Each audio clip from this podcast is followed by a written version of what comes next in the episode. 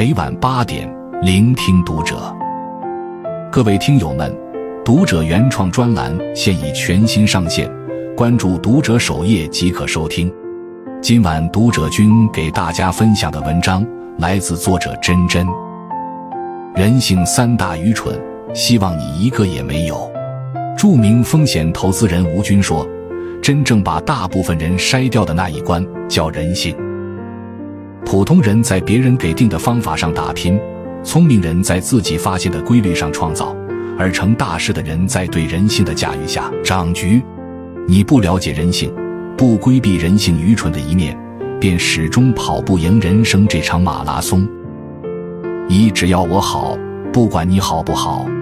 自媒体作者葛总在本科毕业那年的暑假，去北京海龙大厦卖了一个多月的数码相机和摄像机。他深有感触地说：“有一种客户，销售宁愿不赚钱，也不愿接待。他们会把整个卖场都逛一遍，把目标产品的价格、配置。”性能等问得一清二楚，就算已经知道了最低报价，仍旧不死心，总想以更低的价格买下产品，顺带再让销售附赠一些东西。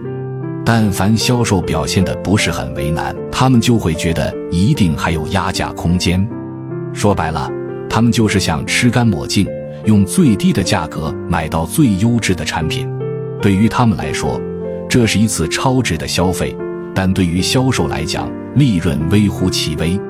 试想，同样的产品，按照市场行情可以赚到二百元，在你身上只赚到二十元，而且还会付出更多的时间和精力。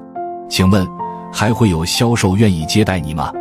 如果销售赚不到与其付出时间对等的利润，他为何要提供优质的服务和产品？所以，吃干抹净看似精明到极致。却也因极致利己，让自己成为孤家寡人，无利可取，无人可用。警世通言说：“便宜不可占尽，聪明不可用尽。任何事情一旦做到极致，必然适得其反。真正聪明的人，懂得自己喝饱，也不让他人口渴。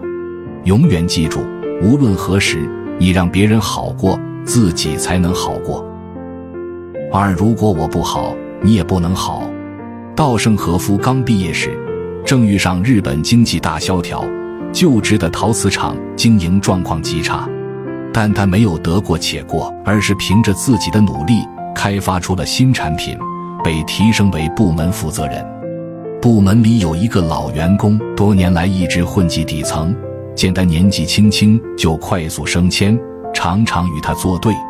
稻盛和夫多次劝他好好工作，他非但不听，还怂恿别人一起代工。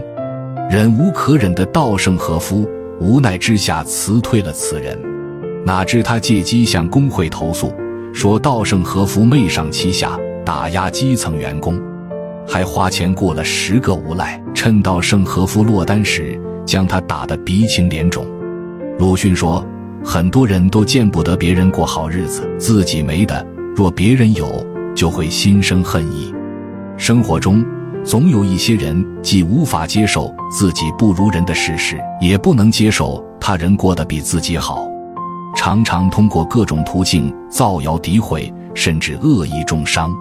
譬如，你兢兢业业获得了提拔，有人却说你使用了非常手段；你凭自己的能力过着品质生活，有人却说你拥有的一切都是靠父母；你面容姣好。身姿挺拔，有人却说你浑身上下都是医美的结果。这个社会，出众的人常常被人诋毁，而嫉妒他的人常常埋怨不公。殊不知，嫉妒是一把刀，三分伤他人，七分伤自己。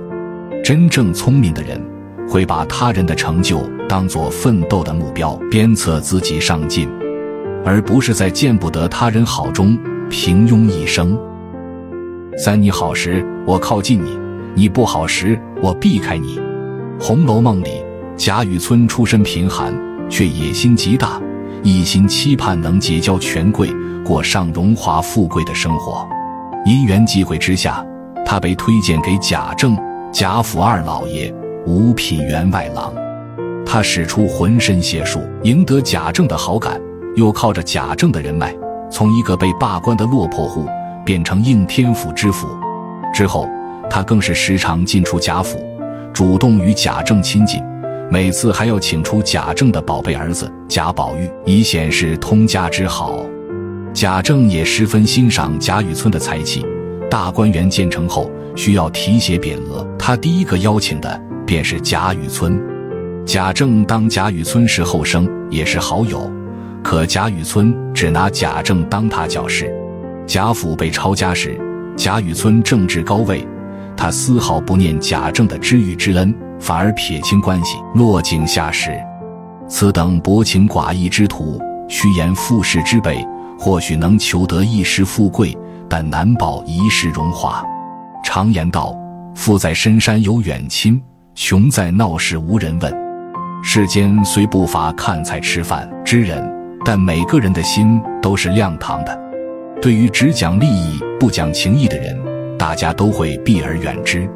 毕竟，谁都无法保证自己不会被当作婢女丢弃，谁都不喜欢自己被当作有心人的登云梯。